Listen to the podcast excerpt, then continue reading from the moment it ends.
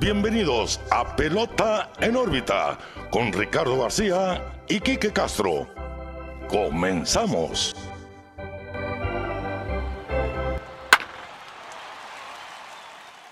Hola, ¿qué tal? Bienvenidos a una nueva edición de Pelota en Órbita. Los saluda como siempre Ricardo García, acompañado de mi amigo Quique Castro. Antes de saludarlos, pues también les mencionamos que este episodio, como todos, son presentados por Clínica Dental San Leo, el guardián de tu sonrisa en Hermosillo, Sonora. Busquen el sitio web para hacer su cita, dentalsanleo.mx, como las redes sociales, Dental San Leo MX, en todas partes para más información. Quique, ¿qué onda? ¿Cómo estás?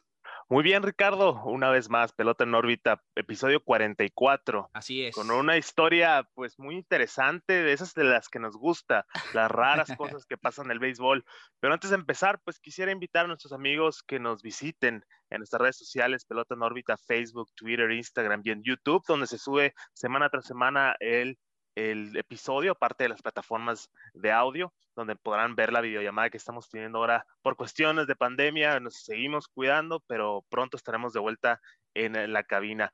Pues los invito también que nos den suscripción en YouTube para crecer. Así es. En esa fuente, ¿no? Vamos a estar subiendo videos nuevos, aparte de los episodios, y tratar de avivar un poco el canal de YouTube. Entonces los invito, Pelota en Órbita, Facebook, Twitter, Instagram y YouTube. Así que ahí lo tienen, amigos, búsquenos en todas partes como Pelota en Órbita y ayúdenos también que de boca en boca a sus amigos que sepan que les pueda interesar lo que nosotros tratamos en este podcast, pues que les llegue también para seguir creciendo como comunidad beisbolera. En este episodio, Quique, yo creo que está muy ad hoc recomendarles pues que destapen una cervecita, ¿no? Que nos acompañen, claro. Con sus bebidas preferidas, porque lo van a disfrutar al igual que nosotros al prepararlos un tema. Ya ven la portada, si eso no les llama la atención, pues creo que nada lo hará. Pero este episodio en general es algo que es un evento infame totalmente. Yo creo que esa es la palabra que define este suceso como en una sola. Al final del día, Quique, cervezas a solo 10 centavos por lata, por envase. ¿Qué podría salir mal? O mejor dicho, ¿acaso algo salió bien, Quique? Claro, mira, como te comentaba antes de empezar a grabar, para mí esto es la peor idea que se le ocurrió a un directivo de Grandes Ligas, porque mira, quieras o no, la mayoría de aficionados que van al estadio no son como tú o como yo, que vamos a ver el juego, a clavarnos en el juego, sino que van a cotorrearla, comprarse una cerveza. Aquí en el béisbol invernal del Pacífico se acostumbra que haya mucha comida, mucha oferta de botana y de bebida, y pues es parte de la experiencia de ir al estadio, comprarte tu cerveza. Pero pues imagínate, ¿no? Estadio de Grandes Ligas a un precio de 10 centavos por cerveza, la verdad, pues es una... Para muchos es una idea salida del cielo, ¿no? Sí, no, imagínate, ¿no? Con $1 terminas totalmente a gusto. Y pues yo creo que fueron varios factores lo que resultó en lo descabellado de esa historia, ¿no? No solo la cerveza, sino que los equipos implicados y los antecedentes. Sí, totalmente. Fue una conexión de puntos que llevó pues a un alboroto total, que es de lo que les vamos a platicar. No hay nada más beisbolero, yo creo, que ir al estadio, comprar un hot dog, una cerveza en Estados Unidos, allá en los parques de pelota. Aquí, pues, en México y en los estadios caribeños, pues, hay sus adaptaciones, ¿no? Al hot dog, yo creo que cada estadio tiene su botana. Pero, en fin, yo creo que la cerveza al final del día vende mucho y esta fue una clara prueba de ello. Y les hablamos que fue la noche de cerveza a 10 centavos, ¿no? Fue una promoción de los Indios de Cleveland en el Cleveland Stadium o Municipal Stadium en aquel entonces, que ya está demolido, por cierto, durante un juego contra los Rangers de Texas el 4 de junio de 1974. El fin de esta promoción, como todas yo creo, era atraer aficionados específicamente a este partido, ofreciendo cervezas en una presentación de 355 mililitros por solamente 10 centavos.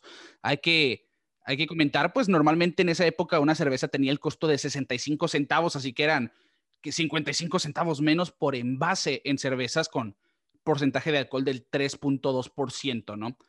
Era una buena oferta que terminó en una batalla campal dentro del parque aquí en el Cleveland Stadium. Yo creo que eso nadie lo esperaba, y porque habían antecedentes de promociones ya, ¿no? De cerveza de barril a 15 centavos el envase, que la cerveza también ya 10 centavos antes, pero yo creo que como decíamos, la conexión de puntos, de antecedentes entre los dos equipos y lo que estaba pasando en el estadio terminó siendo pues una locura total, Quique. Claro, claro, imagínate, te están casi regalando la cerveza a un precio pues que yo creo que nunca se va a volver a dar, aparte por las circunstancias y todo lo que sucedió. Es descabellado dar una cerveza a 10 centavos, yo creo que ahora oscilan los precios entre 10 y 15 dólares la cerveza, sí, fácil. Imagínate ahora que te digan que esté a $1 la cerveza en el tiempo de hoy. Y... sí, no, es el equivalente, yo creo, ¿no? Sí. Bueno, hasta eso que en estos tiempos ya hay más regulación, ¿no? Ya, después de la séptima ya no te sirven, exacto, no te dejan llevarte más de dos, o sea, ya está un poquito más controlado, pero oye, estamos hablando de los 70s, ¿no? Sí, estamos hablando también de que este evento fue un antecedente para que se den las regulaciones de hoy en día, ¿no? En los estadios, sí. Como dices, después de la séptima ya no puedes comprar cerveza, tal cantidad por persona o por compra. Total, aquí no existía eso. Y estamos hablando, pues, que cervezas a 10 centavos, bueno, era una idea salida del paraíso para muchos. Lo que los indios de Cleveland soñaron durante ese verano de 1974 es una parte extraña del folclore del béisbol y una página extraña en la historia de Cleveland, de Ohio y de todos los estadios deportivos, yo creo. Pero antes del desastre siempre hubieron sucesos que lo llevaron a las causas, vaya, los antecedentes. Y uno de ellos fue, pues, el encuentro que tuvieron los Rangers de Texas con los indios de Cleveland en Texas 6 días antes del 4 de junio de 1974. Gracias. Los indios de Cleveland habían tenido promociones, ya habíamos mencionado también, que, como, por ejemplo, que un antecedente de estas promociones fue la cerveza 5 centavos, imagínate, ¿no? Pero en 1971 no tuvo mayores consecuencias en aquel entonces. Y por eso nos estamos trasladando a un juego. Porque si bien promociones ya habían existido, nunca habían tenido un resultado pues tan apocalíptico, por decirlo de alguna manera, ¿no? Sí, las promociones es algo normal, en el béisbol, pues los gerentes y los dueños quieren que la gente vaya al estadio, ¿no? Claro. Para que vean su producto, que es el juego, y aparte pues comprar que el souvenir, consumir en los puestos del mismo estadio, y este tipo de promociones pues atrae. Ahora yo creo que ya no se ve tanto este tipo de promociones, ahora te dan más de que el bobblehead o algo conmemorativo de esa souvenirs, fecha, ¿no? Sí, souvenirs más que nada. Así es, pues en ese entonces era diferente, ¿no? El consumo dentro del estadio como tal era la promoción, pero les decíamos, el antecedente antes de la promoción va a lo deportivo, el juego que se había vivido 6 días antes, donde los indios de Cleveland visitaban a los Rangers de Texas en el Arlington Stadium, en su propia casa. Y fue un juego que terminó con las bancas vaciándose, ¿no? Desde entonces los fanáticos de los indios desarrollaron rencor hacia los Rangers de Texas, porque venían de una serie brava, vaya. Y de hecho el incidente de Arlington en aquel juego comenzó en la 4ª entrada, cuando Tom Grieve de los Rangers consiguió una base por bola y después Lenny Randle consiguió un sencillo. El siguiente bateador, Jim Fregosi, batió una rola de doble play. Esto a las manos del tercera base, John Lowenstein, de los indios de Cleveland, donde el tercera base pues pisó la almohadilla para retirar a Grieve y tiró a segunda para sacar a Randle, para hacer un doble play, vaya. Pero en la jugada en segunda, Lenny Randle tuvo una barrida muy fuerte contra el segunda base, Jack Brohamer. Obviamente una barrida fuerte implica enojo, ¿no? Sobre todo los jugadores a la defensiva, porque ¿por qué me estás arrimando el caballo? Al final del día eso se sigue viendo. Sí, no, y ahora se cuida mucho ese tipo de jugadas. Exacto. Incluso se puede dar el doble play. Ahorita que mencionamos eso de una barrida fuerte y los incidentes que ocasionan, me puedo retomar al 2018 en esa serie de Yankees Boston, donde se da una jugada de estas con, creo que es Romine, el corredor que se barre a Brod Holt. Siguiente inning, llega Joe Tait, le pega un pelotazo, ya sabemos que a ese hombre le encanta hacer eso, y se hizo una trifulca enorme, ¿no? Entonces, así es como nacen las rivalidades fuertes en los equipos. Era con Tyler Rustic, ¿no? Sí, recuerdo. Al final del día, Quique, es que en el béisbol, cosa que haces, cosa que pagas, ¿no? Yo creo que eso es algo de las reglas no escritas. Exacto, las reglas no escritas del béisbol. Y aquí se veía esto. Lenny Randle en ese juego en Arlington se barrió fuerte contra el segunda base Jack Brohamer de Cleveland. Así que nos vamos a adelantar a la 8ª entrada. Eso sucedió en la 4ª. En la 8ª los Rangers iban ganando 3-0. y el pitcher de los Indios, Milt Wilcox, tenía 2 outs y enfrentaba a Lenny Randle, precisamente el hombre que se barrió fuerte. Wilcox les recordó que no les gustó a los Indios aquella barrida del 4º episodio y le pasó un lanzamiento por las piernas, aunque no lo golpeó, pero pues le demostró, nos caes mal técnicamente. Eventualmente en ese turno Randle tocó la pelota, Wilcox la fildió, la tomó, y cuando intentó tocar a Randle para el out, Randle lo golpeó con su antebrazo, a lo que el primera base John Ellis, primera base y cuarto bate de los Indios de Cleveland, respondió por su compañero y le contestó a Randle con un puñetazo, desencadenando así el desorden para que se vaciaran las bancas. No era para menos, se armó la trifulca, los dos equipos ya en una pelea campal, y cuando por fin se deshizo el tumulto en el campo, los jugadores llevan a sus dugouts y los aficionados de los Rangers de Texas empezaron a lanzar comida desde las gradas a los jugadores, cosa que obviamente enfureció a los jugadores de Cleveland. Y el receptor de los Indios, Dave Duncan, se lanzó a los aficionados de las gradas, 1 contra miles técnicamente, aunque sin éxito, ¿no? Lo terminaron deteniendo sus compañeros, pero el coraje era tanto que ni siquiera lo pensó, ¿no? Para abalanzarse sobre las gradas, ¿no? Llenas de fanáticos de los Rangers que no iban a pensar en golpearlo de regreso. Al final, Quique, este juego se terminó, ganó Texas 3-0, una excelente labor de Jackie Brown sobre la loma, y se llevó apenas su 3ª victoria de la temporada del 74, pues lanzó 9 entradas en blanco de nomás 3 hits con 8 ponches. Dentro de lo malo, lo bueno, ¿no? La buena labor, para mencionar los hechos beisbolísticos, aquí un poquito de referencia y contexto dentro de ese evento. Después del juego, Quique, le preguntaron al manager de los Rangers de Texas, Billy Martin, que si iba a llevar una armadura a Cleveland después de lo sucedido, porque sabían los medios que se iban a enfrentar a la siguiente semana ahora en la casa de los Indios. A lo que Billy Martin contestó, nah, no tendrán los suficientes fanáticos como para preocuparse. No tenía ni idea de lo que venía, ¿no? Sí. Yo creo que tomaron los Indios de Cleveland pues cartas en el asunto, ¿no? Para decirle, hey, tenemos los aficionados listos. Exacto, o sea, no tenía la más remota idea de lo que iba a pasar 6 días después, el 4 de junio. Durante la semana que conducía entre ese juego que terminó en trifulca a la siguiente serie contra los Indios de Cleveland en Cleveland, Pete Franklin, que era el anfitrión de un programa de radio en Cleveland precisamente, junto con el anunciador de radio de los Indios, Joe Tait, hicieron comentarios que calentaban los ánimos de la afición local ante los Rangers de Texas, ¿no? Sumando esto a que el periódico más importante de la ciudad, el Plain Dealer, imprimió en sus ediciones del día el jefe Indio Wahoo, que era la mascota de los Indios de Cleveland, ya no más, usando guantes de box con una leyenda de estén listos para lo que sea. Aquí estamos viendo, ya había un antecedente, una trifulca como tal, y los medios alentando que podía pasar un hecho violento antes de que pasara, ¿no? Yo creo que esto fue uno de esos factores que le echaron leña al fuego antes de que empezara el alboroto como tal. Claro, ¿no? Imagínate, más con una afición como la de Cleveland, ¿no? Que sí a veces no se nota en los estadios, pero es una franquicia con mucho aficionado que se pone la camiseta sí o sí, ¿no? Y imagínate, y ahora que mencionas al Indio Wahoo, pues ya extinta esa mascota por razones obvias, pero imagínate ver eso en la mañana, en el periódico, con tu cafecito, y dices, no, estos malditos de Texas nos los van a pagar, porque pues mucho, lo irónico es que se decía que tiraron mucha cerveza a los jugadores, ¿no? Uh-huh.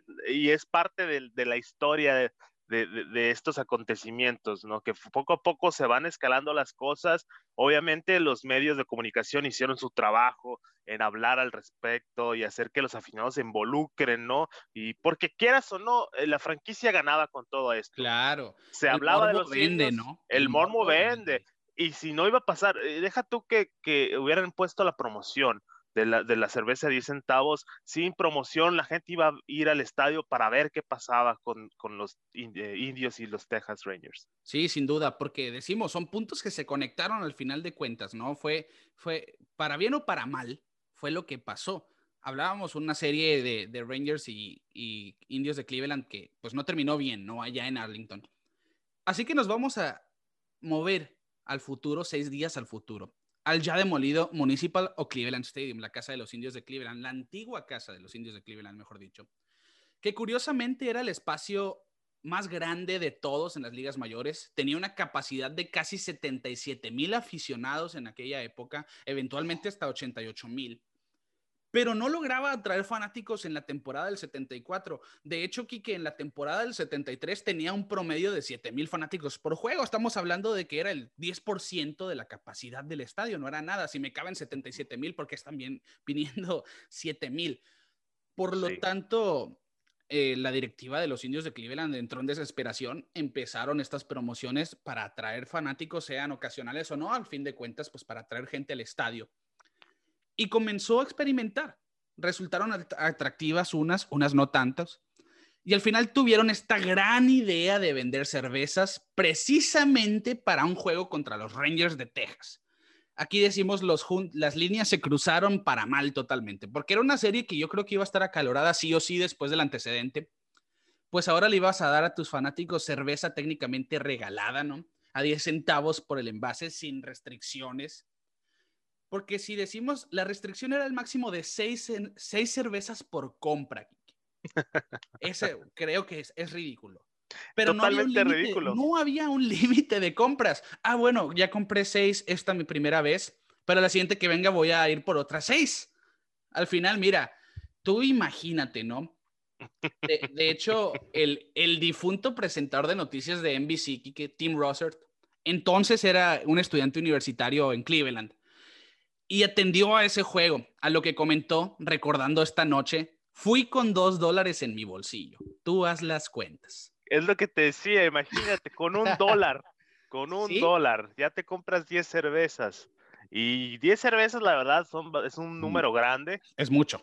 Imagínate, y te llevas $2, te compras 20 cervezas, te las medio tomas porque fácil...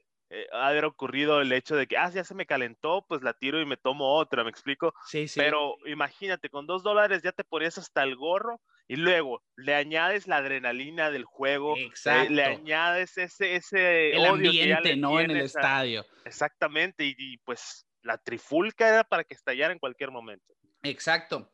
De hecho, para poner en contexto, ¿no? En 1974... los tickets de las ligas mayores tenían un costo promedio de $3.10, cosa que jamás verán nuestros ojos otra vez.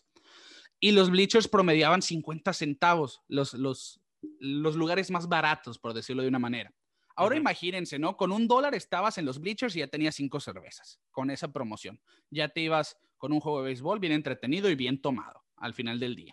En fin, la promoción tuvo un éxito, pues en vez de 10,000 aficionados que se esperaban, llegaron 25,134 y pues decíamos, una temporada antes promediaban 7,000, brincar de 7,000 a 25,000, creo yo que la promoción cumplió con los requisitos, añadimos el impacto mediático de la serie anterior y todo lo que ustedes quieran, pero fue el doble de lo que esperaba la directiva, ¿no? Para ese juego del 4 de junio. Total que comenzó el juego. Tenemos a más de 25,000 aficionados comiendo, bebiendo y gritando en la casa de los Indios de Cleveland. Las gradas ya intoxicadas cada vez más, eran más ruidosas, más desastrosas. Y fíjate que temprano en el juego, Fergie Jenkins, que ahora es un miembro del Salón de la Fama, estaba lanzando por los Rangers de Texas. Y cuando estaba enfrentando el tercero del orden al bat de Cleveland, Leron Lee recibió un batazo que le impactó en el área del abdomen, a lo que Jenkins cayó al suelo sin consecuencia, afortunadamente.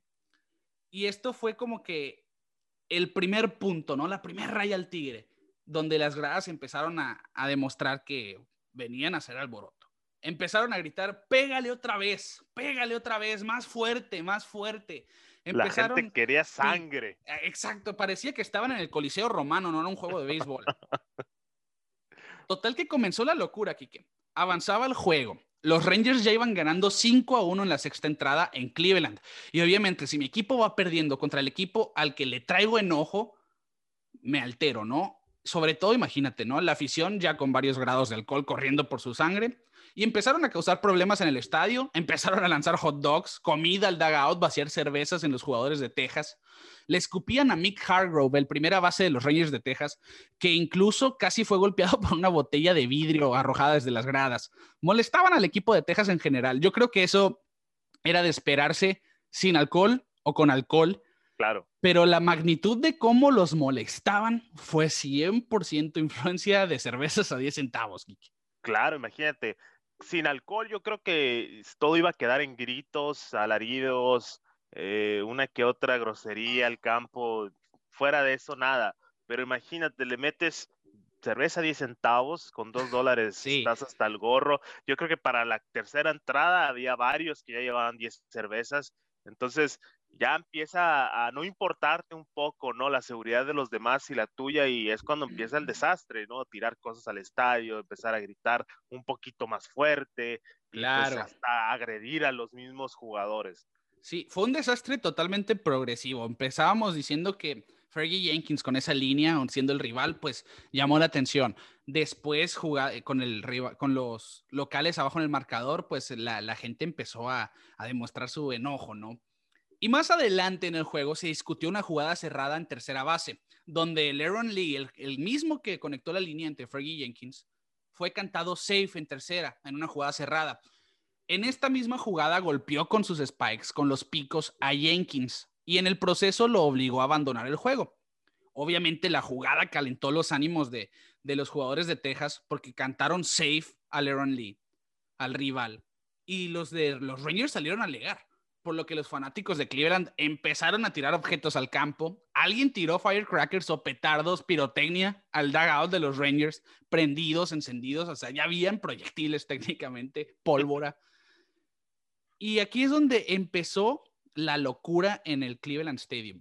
Durante el juego, una mujer entró al campo enseñando los pechos e intentó besar al umpire.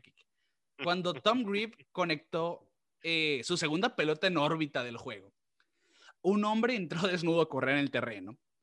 Y en las gradas, en los bleachers, un padre e hijo enseñaron los traseros, ¿no? A los demás aficionados de los bleachers. Total que fue un degenere, fue un caos total en Cleveland. Así poco a poco empezó, ¿no? El desastre. Y yo creo que eso es lo más básico, ¿no? La mujer exhibiéndose, sí, besando al umpire.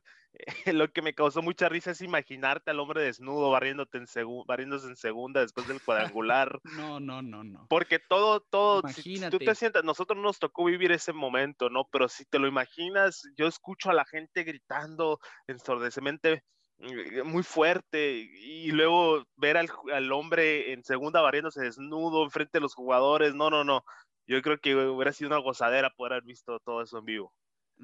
Para bien o para mal fue un espectáculo, ¿no? Yo creo que sí. En el estadio decimos que son como 25,000 aficionados los que entraron. Yo te aseguro que son más de esa cantidad los que dicen que tienen algún recuerdo de ahí, porque todos aseguraron haber ido. Sí, claro. En fin, ¿no? En la novena entrada, los Rangers ganaban 5-3. Estaba bateando el equipo de Cleveland su última oportunidad, ya después de todos los desmanes, desastres que pasaron. Y Ed Crosby conectó un sencillo para traer la cuarta carrera de los Indios, y un elevado de sacrificio de John Lowenstein, el tercera base de los Indios, empató el juego a 5. Esa fue la última jugada del juego. No habían 3 outs, pero ahí se tuvo que parar el juego. De hecho, Rusty Torres se quedó en segunda base representando la carrera del gane. Se empata el juego con este elevado sacrificio, y después de la jugada empieza el acabose. Se dio cuando un aficionado de 19 años, que se llama Terry Jerkic, corrió al terreno intentando robarle la gorra a Jeff Burroughs, el jardinero de Texas. Burroughs, confrontando al joven, se tropezó, a lo que el manager Billy Martin pensó que habían atacado a su pelotero. Cargó hacia el campo con sus jugadores detrás de él, unos llevaban bats en mano. Un gran número de fanáticos respondieron a esta acción. Todos estos fanáticos en estado de ebriedad, claramente. Algunos armados con cuchillos, cadenas y partes de las butacas del estadio que se encontraban en el campo, ¿no? Un estimado de 200 fanáticos. 200 fanáticos estaban rodeando a los 25 Rangers de Texas adentro del campo. Imagínate esta escena, sacada de una película de acción. Yo me imagino, ¿no? El círculo con el equipo de los Rangers espalda con espalda, ¿no? Protegiéndose uno al otro. Totalmente. Y todos armados, listos para pegar batazos, a enfrentarse a los aficionados de Cleveland, que también, pues ya en esta, imagínate, novena entrada, Ricardo, si decíamos que para la tercera ya estaban borrachos. Exacto. Imagínate en la novena entrada, porque yo no creo que en ningún momento la gente del estadio dijo, vamos a dejar de vender cerveza. Sí, yo creo que nunca dejaron de vender cerveza en ese partido. Sí. Imagínate el estado de ebriedad de la novena entrada.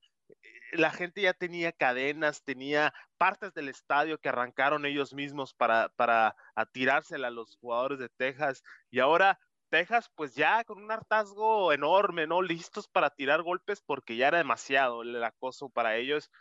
Sí, cierto, son profesionales, pero son humanos, Ricardo. Imagínate claro. que las 3 horas que estés jugando en el campo te estén grite y grite cosas, pues también te hartas si quieres regresarles todo lo que te dicen.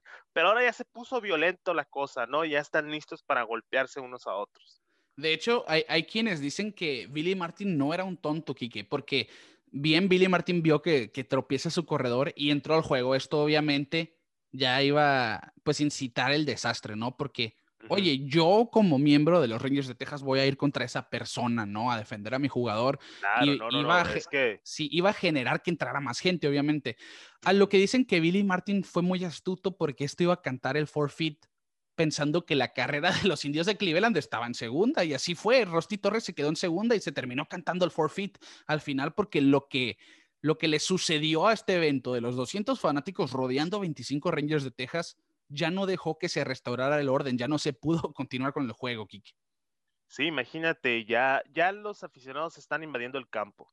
200 aficionados, imagínate, en un campo de béisbol, las autoridades tienen que intervenir ya en ese momento y clausurar todo. Ya no nomás es el aficionado en peligro, también son los jugadores y también pues el béisbol es un juego familiar, no más que nada. Aquí de todas las familias, hijos, esposas, todos los niños que pudieron haber estado ese día en el estadio ya corrían peligro, pues todo se estaba poniendo muy violento.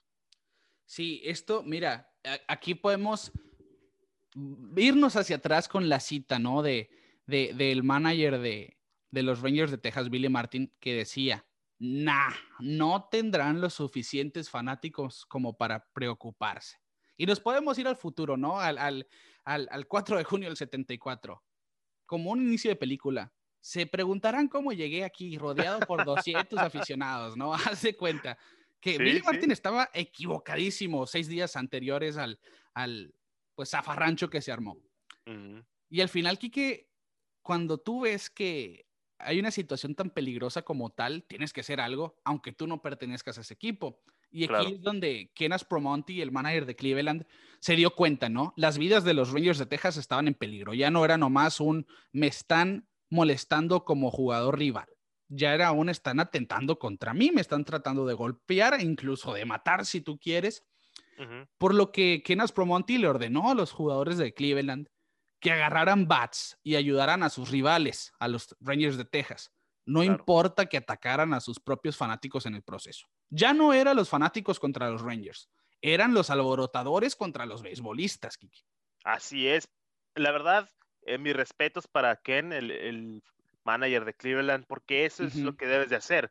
Porque también tienes que proteger a los jugadores. Como beisbolistas son una comunidad y se tienen que cuidar los unos a otros. Imagínate que lo hubiera pasado al revés, ¿no? Sí. La gente de Cleveland en Texas, con una promoción de 10 centavos la cerveza y el caos total, pues obviamente también me hubiera gustado que me hubieran brincado, que me hubieran hecho el favor de ayudarme, ¿no? Para evitar cualquier tipo de lesiones fuertes o incluso la muerte, Ricardo, porque ya estamos hablando de gente armada. Entonces, yo creo que eso habla muy bien de la gente de Cleveland, de los jugadores de Cleveland. Imagínate tú la escena de los 25,000 gritando, obviamente no todos fueron tan salvajes en aquel momento como para entrar a los golpes al estadio, pero gente que estuvo dispuesta a romper las butacas para armarse con pedazos de ellas, que incluso traían sus cuchillos, cadenas del estadio, lo que fuera, piedras, ¿no? Para hacer este caos. Al final, fíjate que ya que se mete la gente de Cleveland a la pelea, los alborotadores comenzaron a tirar sillas plegables. No sé de dónde sacaron sillas plegables, pero se las empezaron a tirar los jugadores de Texas, incluso de Cleveland. Y una de estas golpeó en la cabeza al relevista indio Tom Hilgendorf. De hecho, yo creo que esa es una de mis fotos favoritas de este suceso. Un guardia del estadio acompañando a Hilgendorf mientras se está agarrando la cabeza en dolor. Parece meme, pero no lo es. el ya mencionado Hargrove, Mick Hargrove, el primera base de los Rangers, después de que sometió a golpes a un hombre, tuvo que pelear contra otro más para regresar al dugout de los Rangers de Texas. Ya se convirtió en el club de la pelea esto, ¿no? Ya es una batalla de campales lo Totalmente. Que está sucediendo. Yo creo que ni en Gladiador se ve algo como este tipo. Los dos equipos se retiraron del campo por fin. Se tuvieron que ir por los dugouts haciendo grupos, acompañándose entre sí, ¿no? Los jugadores de los Indios iban escoltando a los jugadores de los Rangers y viceversa para poder salir por grupos pequeños. Los equipos al final se escaparon a sus respectivos clubhouses, se encerraron con seguro y la multitud pues ya estaba dentro del campo, ¿no? Aprovechó para seguir haciendo desastre, ¿no? El que no estén los jugadores no iba a evitar que toda esta gente ebria pues siguiera haciendo lo que se les daba la gana al final del día. Se robaron cada una de las almohadillas, ya jamás regresaron esas bases y creo yo que eso fue lo de menos. Una que otra cosa que se encontraron en el paso. De hecho, se habla que hasta butacas se llevaron del estadio en ese entonces. No me imagino yo gente saliendo como si nada, ¿no? Con una butaca, ¿no? Sí. El campo quedó repleto de objetos al final, incluyendo pues latas de cerveza, envases, piedras, botellas, baterías de los radios que llevaban para escuchar el juego. Comida. De hecho, Mick Hargrove decía, yo creo que me cayeron litros de saliva y libras de hot dogs en ese juego. Y lo más probable es que sí, porque fue el más cercano a la afición, siendo el primera base de los Rangers. Uh-huh. Al final, el umpire en jefe, que estaba en la tercera base en este juego, Néstor Chilack, notando que el orden no se iba a poder restaurar, cantó el forfeit a favor de los Rangers, cosa que habíamos mencionado, decidiendo que ya no se podía jugar, ya era imposible, por lo menos ese día no se iba a cantar. Y en vez de suspenderlo, siendo que el juego estaba empatado, optó por acabar con él. Yo siento que, bueno, si todos hubiéramos sido Chilack en ese ambiente, donde por cierto también resultó víctima de estos alborotos, ¿no? Le golpearon la cabeza con una silla, una piedra le dio en la mano. No se salvaron los umpires al final del día y por ello yo digo que, bueno, hay demasiado alboroto, este juego se acabó. Y como iba empatado al final, no sé cómo optó por darle la victoria a los Rangers de Texas, pero en fin, yo hubiera hecho lo mismo, ¿no? Cuando el equipo de Cleveland era el local y claro, sí. Del desmán. La casa es la que no se portó bien en este caso, ¿no? Entonces, estuvo bien en marcarles el forfeit, porque imagínate, si volvía la acción en el juego el siguiente día y con el hombre en segunda, con un hit, se acaba y gana Cleveland. Pues la verdad no hay una reprimenda a la afición, ¿no? Como tal, o a la institución. Sí, lo más probable es que no. Pero mira, yo creo que después de todo lo que había pasado, el equipo de los Rangers de Texas se hubiera escoltado sí o sí, ¿no? Porque sí. Quizá no se hubiera hecho pues la batalla campal, el Royal Rumble dentro del estadio, del campo, pero los Rangers de Texas iban a ir escoltados por seguridad sí o sí. Al final, Chilack llamó a los fanáticos como bestias incontrolables y mencionó que nunca había visto algo así, ni siquiera en un zoológico, cosa que yo creo que estamos de acuerdo. No, es más, yo creo que en los últimos años no se ha visto algo de este tipo. Por lo menos ver que los aficionados entren al terreno a hacer... No, ya hace mucho que no desastre, se hace eso. No. Antes, en cualquier logro del jugador, siempre se veía que se brincaba uno que otro aficionado. No sé si recuerdas, por ejemplo, el home run histórico de Hank Aaron. Ajá, sí. Mientras corría las bases, entraba gente y le daba sus palmas. Hasta eso con mucho respeto, ¿no? Ahora yo creo que la gente está un poquito más loquita y hace un poquito más de desastre. Ya no dejan ni siquiera tocar el campo. Y cuando en una transmisión en vivo, si se brinca un aficionado, no lo toman en el video para evitar incentivar que la gente se brinque al campo. Exactamente. Y esto es un tema... Eso precisamente que dices fue algo bizarro de este hecho, porque ya que los equipos se metieron al clubhouse, los alborotos continuaron por más de 20 minutos y Joe Tait, que mencionábamos, el narrador de radio de los Indios de Cleveland, junto con Herb Score, estaban narrando la escena de los alborotos por radio. No tenemos el juego, pero tenemos los alborotos, y se quedaron en la FM técnicamente diciendo lo que estaba sucediendo en el Cleveland Stadium. Yo creo que eso es algo que hoy en día no se ve. Bueno, se mete gente al estadio, quizá van a mencionar tenemos descontrol, ¿no? En el terreno de juego, volvemos en cuanto se pueda al final del día, ¿no? Sí. O simplemente se ponen a hablar de otra cosa, ¿no? Dicen que hay algo en el estadio, pero no dicen qué. Ya después nosotros vemos videos, ¿no? En redes sociales, claro, que se brincó un fulano y estaba desnudo en el campo. Lo que se filtra ya no es por medios al final del día, son otras plataformas. Vaya que Herb Score mencionó que los guardias fueron inhábiles de contener a la multitud. Imagínate tú, qué osadía de decir, ¿no?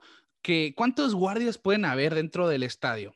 Como para contener a pues, una multitud de 25,200 más o más personas entrando al campo armados. No son policías. Aparte, ¿no? O sea, y que creo yo estaban avalantonados de más, ¿no? Por el alcohol. Pero no, yo no lo veo posible el que hayan podido detener a la afición, porque no era el departamento de policía, son guardias del estadio, no es lo mismo, vaya.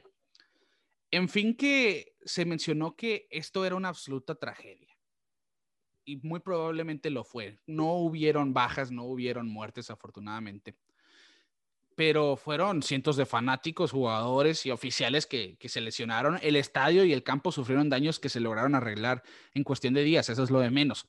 El departamento de policía por fin llegó a restaurar el orden, arrestando solamente a 9 fanáticos. Esto es lo más increíble. Solamente 9 de los más de 200 que estaban dentro del terreno de juego tuvieron su sanción por conducta inapropiada. Sí, imagínate, es que ¿cómo le haces, Ricardo? Si tienes a 200 personas en un estado de ebriedad enorme, ¿no? Ya como superhombres haciendo desastres, sí. Y luego quererlos contener y quererlos arrestar a todos es una obra imposible. Yo creo que esos 9 son los únicos que pudieron agarrar ahí mismo, ¿no? Sí, es un acto muy difícil poder aprender a todos. Yo creo que más que difícil era casi imposible, ¿no? Por lo menos apenas con una fuerza militar, pienso yo. Sí, claro. Total que, Quique, afortunadamente decíamos, no hubieron bajas, no hubieron lesiones mayores, a pesar de, pues, de esto. Imagínate tú esta escena, yo creo que es algo digno de ver de una película, ¿no? De ver a los jugadores con bats defendiéndose entre sí, 50 contra 200, yo creo que es algo que jamás volveremos a ver, espero que jamás se vuelva a ver. Sí. Y cabe mencionar que a pesar de esta escena, ambos equipos continuaron con su serie al siguiente día. Jugaron el 4, se forfitió el juego por la conducta de la afición, por el caos. Y el 5 ya estaban jugando. Ganaron los Indios de Cleveland por score fácil, no hubo mayor preocupación. 1000 veces más tranquilo el ambiente. Y hablábamos los problemas para llenar el estadio de los Indios, ¿eh? El 4 de junio, la noche de la cerveza 10 centavos, tenía 25,000 aficionados. El 5 de junio tenía solamente 8,000 aficionados porque no había promoción. Podemos decir que esa noche de cerveza 10 centavos fue todo un éxito. Así es. Sí, claro, o sea, cumplieron su cometido, que era atraer gente, pero pues no midieron las consecuencias de lo que era darle la cerveza tan barata a la gente. Y mira, son promociones que decimos, las volvieron a hacer, no paró ahí. Uh-huh. Los Indios de Cleveland tenían programadas más noches de cerveza barata en sus diferentes presentaciones. De hecho, su siguiente promoción de cerveza fue el 18 de julio del 74, un mes después, y atrajo a 41,848 fans. Fue todo un éxito, pero aprendieron de esta noche de cerveza 10 centavos, uh-huh. Porque si bien el 18 de julio también la vendieron a 10 centavos por envase, tenían un límite de 2 por persona al precio reducido. Después de ahí ya, todas al precio normal de 65 centavos como se acostumbraba. Y obviamente pues ya no era tan atractivo para los fanáticos, porque mira, son 2 cervezas de 10 centavos, más 65 por una más, estamos hablando de 85 centavos, que eran 8 cervezas y media, el 4 de junio, ¿no? Claro, sí, obviamente, pues claro que quieres que todas te las vendan a 10, pero... igual, yo creo que también es atractivo, ¿no? Hasta cierto punto. Sí, totalmente. Increíblemente, Quique, después de todo este desastre, el manager general de los Indios, Phil Seghi, culpó a los umpires de que perdieron el control del juego. No fue culpa de la promoción, no fue culpa de los fanáticos. Los umpires, que solamente llevan el control del juego, perdieron el orden. No. No, mira. Estaban repartiendo culpas, ¿no? Al final del día. Sí, o sea, puedes decir que los umpires sí tuvieron algo que ver en el sentido de que, bueno, si yo soy el umpire de home, es la sexta entrada, estoy viendo que está habiendo un alboroto en el estadio, que está saliéndose de control, pues sí, puedo decir, hey, o se calma esto, o terminamos el juego. hasta ahí esa responsabilidad sí se la puedo dar a los umpires, pero obviamente lo negativo fue con la gente del estadio, los empleados del estadio. No hubo un control del número de cervezas, no hubo un control de la gente en sí, porque se amotinaron y empezaron el desastre de meterse al campo y amenazar a todos con las armas que tenían en las manos. Entonces, yo creo que la culpa no es de los umpires. Aunque sí pueden haber hecho algo, no los podemos culpar al 100%. Yo creo que era mínimo lo que podía cambiar un umpire en una situación así. Claro, igual paraban el juego y aunque paran el juego, la gente se puede haber metido al campo y hubiera sucedido lo mismo. Oye, si paras el juego, yo como aficionado me voy a enojar más, ¿no? Exacto, yo creo que ahí la voy a hacer otro detonante. Exacto, yo siento que aquí no tiene nada que ver el trabajo de Chila, que el umpire en jefe, como consecuencia, ¿no? Del desastre. Y de hecho, el medio deportivo de Sporting News escribió que la perspectiva de Seghi pudiera llegar a ser diferente si hubiera estado en los zapatos de Chilac en medio de cuchillos, botellas, botellas que usaban los violentos borrachos. Claro, imagínate, el béisbol es un juego tranquilo, muchos lo critican porque es lento y todas esas cosas, pero es un juego tranquilo que te sientas y lo disfrutas a gusto, ¿no? Pero imagínate ya estar en un momento de tensión donde ver que tu vida... De pasar de lo tranquilo a que tu vida esté en peligro, imagínate, o sea, no, es muy fácil decirlo viéndolo de fuera, ¿no? Pero yo creo que imagínate, ser el umpire, que es la autoridad, que si de por sí ya es odiado, ya le gritan, ya le hacen muchas cosas al umpire, imagínate ser el umpire bajo ese ambiente, ¿no? De tanto alcohol, de tanto exceso. Es algo muy difícil. ¿Cómo lo controlas al final del día? No está en sus manos. No está en sus manos. Y aquí se ve, ¿no? La idea de Phil Seghi, el manager general, era lavarse las manos, ¿no? Mi directiva no hizo mal con la promoción, pero pues creo yo que quedó como un tonto al final con esa declaración. El presidente de la Liga Americana, Lee MacPhail, siento yo que comió detective ese día porque dijo que no cabía duda que la cerveza formó parte del alboroto. Obviamente.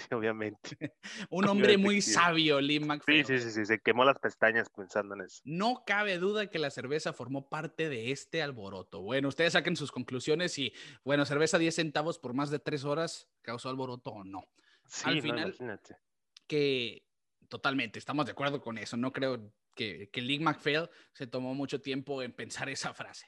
Los indios de Cleveland tenían programadas más noches de cerveza, decíamos, que fueron un éxito porque ya se supieron restringir. 10 centavos por envase, 15 centavos por cerveza de barril y demás. Y yo creo que eso sirvió como un antecedente para cuestiones como hoy en día de que se deja de vender cerveza, Quique, después de la séptima entrada, limitada por persona.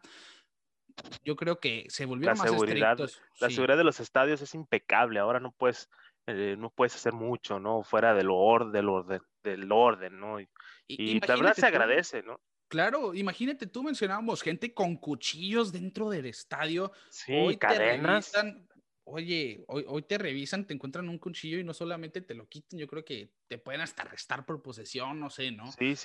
O sea, es mucho más estricto hoy en día. Yo creo que lo que se vio ese día se aprendió demasiado de esa experiencia. Claro. Pero quieras o no, o sea, sí fue algo que salió del control. Pero ese tipo de historias que la verdad en lo personal a mí me encantan, ¿no? Y esas historias donde todo lo que pudo haber salido mal sale mal, todos los factores internos y externos se juntaron para que todo saliera mal y nos da un capítulo bizarro y extraño, ¿no? Del béisbol que no se va a ver, yo creo otra vez, muy difícil. Yo creo que ahora las aficiones no son tan brutales, por decirlo de otra manera, como en esta anécdota, ¿no? Yo creo que ahora los fanáticos son un poco más tranquilos, sí se mete en la batalla, pero no creo que a ese grado de tirarse al estadio. Por lo mismo, aquí el factor de la ebriedad fue el detonante, ¿no? Sí, totalmente. Ahora si te ven borracho, te sacan del estadio fácilmente. Exacto. Si estás alterando el orden, vas para afuera y sin pretextos, ¿no? Sin dar excusas, no va a haber. Y no te lo van a advertir, esa es la otra, no te lo van a advertir. No. En cuanto te ven borracho, aunque traigas o no traigas cerveza en la mano, si te ven en estado de ebriedad fuerte, te sacan del estadio. No puedes estar así en el estadio. Fíjate, Quique, tenemos un dato para pantallar al suegro de este suceso. Decíamos, Rusty Torres era el hombre que se quedó en segunda, representando la carrera del Gane por los indios de Cleveland. Ahí se acabó el juego porque empezó pues, el alboroto en el terreno de juego. Precisamente Rusty Torres estuvo en 3 alborotos que terminaron en un forfeit para su equipo o para en ese juego. En el último juego de los Senadores de Washington, en Washington, en 1971, donde recibieron a los Yankees, alboroto y forfeit. La noche de los 10 centavos del 74 con alboroto y forfeit. Y en el 79 estuvo en la infame noche de demolición disco en el Comiskey Park de los Chicago White Sox con alboroto y forfeit. Así que yo no sé qué signifique que Rusty Torres estuvo en las 3, pero estuvo en las 3 al final del día. Y si ustedes, fíjate que Rusty Torres estuvo en un alboroto 3 ocasiones donde se cantó forfeit. Bueno, ahí lo tienen el dato para pantalla. Yo creo que ese es el amuleto de la destrucción, ¿no? O al menos lo fue. De la anarquía, carrera, ¿no? De la anarquía. Torres. Y no, yo creo, es una de esas curiosidades que brincan aquí, porque hubieron varias personalidades, todas con sus puntos de vista diferentes. Todos yo creo que salieron del estadio primero agradeciendo a que seguían vivos, porque imagínate, claro. A mí me aterraría pensar el estar rodeado de tanta gente armada y yo solamente traer quizá un bat o nada, pues la posición de los Rangers, por ejemplo, que ya estaban dentro del terreno. Es algo tan bizarro, inimaginable, pienso yo, que si nosotros no estuviéramos narrándoles este hecho, el que pasara por nuestras cabezas fuera imposible. Sí, pero al final del día ahí está, y la historia aquí que sucede para que no se repita en muchas ocasiones. Para aprender de ella, para eso es la historia, ¿no? Bien dicen que si el que no aprende su historia está destinado a repetirla. Entonces, yo creo que sí se tomaron las cartas necesarias, como lo hablamos, la seguridad de ahora es impecable y es muy difícil que un aficionado haga una revuelta tan fuerte como ahí en los 70s. Pero como te digo, estamos hablando de los 70s, ¿no? Igual podemos hablar sí, son tiempos en el próximo capítulo, el incidente disco que mencionabas hace un momento, ajá, que también fue una parte importante, ¿no? De los estadios en grandes ligas. Claro, y es que es conocida la gente de los 70s precisamente porque en ese entonces quizá eran en Estados Unidos un poco más libres de hacer lo que querían, en donde querían, porque había mucha época, era una época 100% protestante. Y aquí era la época de la revolución, ¿no? Sí, de revoluciones sociales. Sí, totalmente, venía la onda hippie, venían lo de las guerras, el despido de Richard Nixon, era un caos en Estados Unidos al final del día, y aquí mira, yo creo que todo va ligado de la mano. Hablábamos los antecedentes de los dos equipos, la población estadounidense por lo que estaba pasando en ese entonces, los comportamientos que habían, la promoción tan buena de los Indios de Cleveland de dar cerveza a 10 centavos, buenísima. Los medios alentando un posible enfrentamiento violento entre estos dos equipos, hablábamos. Así es.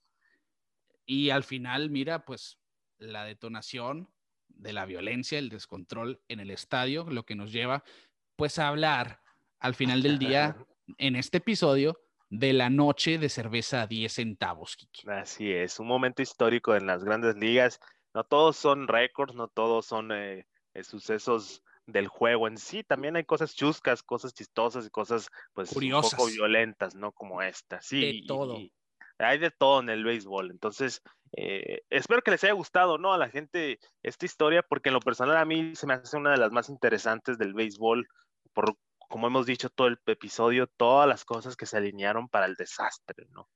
Sí, estamos de acuerdo con eso. Una noche inolvidable, bizarra, un evento infame, esa es la palabra, es un evento totalmente infame. Así es. Donde los antecedentes de los dos equipos, una directiva urgida por traer fanáticos al estadio, este es un punto bien importante, la promoción mal restringida, terminó siendo una batalla por supervivencia al final del día, y por eso nosotros les trajimos un pedacito de la historia un tanto oscura y olvidada del béisbol de grandes ligas. Así es. Y esperemos que la hayan disfrutado como nosotros disfrutamos al organizar esto para ustedes, como lo hacemos semana con semana, Quique.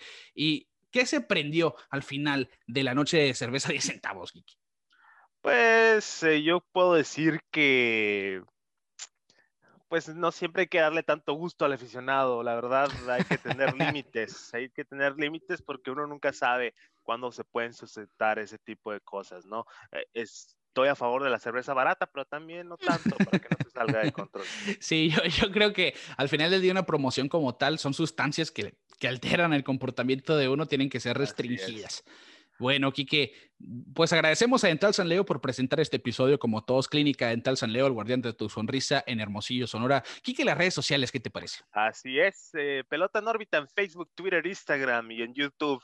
Vuelvo a insistirles, por favor, si nos pueden regalar su suscripción en el canal de YouTube, se los vamos a agradecer mucho. Vamos a tratar de hacer dinámicas en el futuro para que nos ayuden, ¿no? A crecer ese canal de YouTube, para que más gente nos escuche, más gente nos vea, para que vean que hay para todos, ¿no? No a todos les gusta solamente escuchar, hay gente que también les gusta vernos. Entonces, ahí están todas las opciones: Facebook, Twitter, Instagram y en YouTube, Pelota en Órbita, y en todas las plataformas de audio. Así es, para que pues se suscriban, den like, interactúen con nosotros semana con semana en las redes sociales. Estaremos subiendo contenido como lo hemos hecho a lo largo de este año con mucho gusto. Nos encanta leerlos, que eso es muy importante. En fin, a nombre de Quique Castro, un servidor Ricardo García, les decimos que la cerveza barata no siempre es buena idea, y nosotros nos vemos fuera de oro.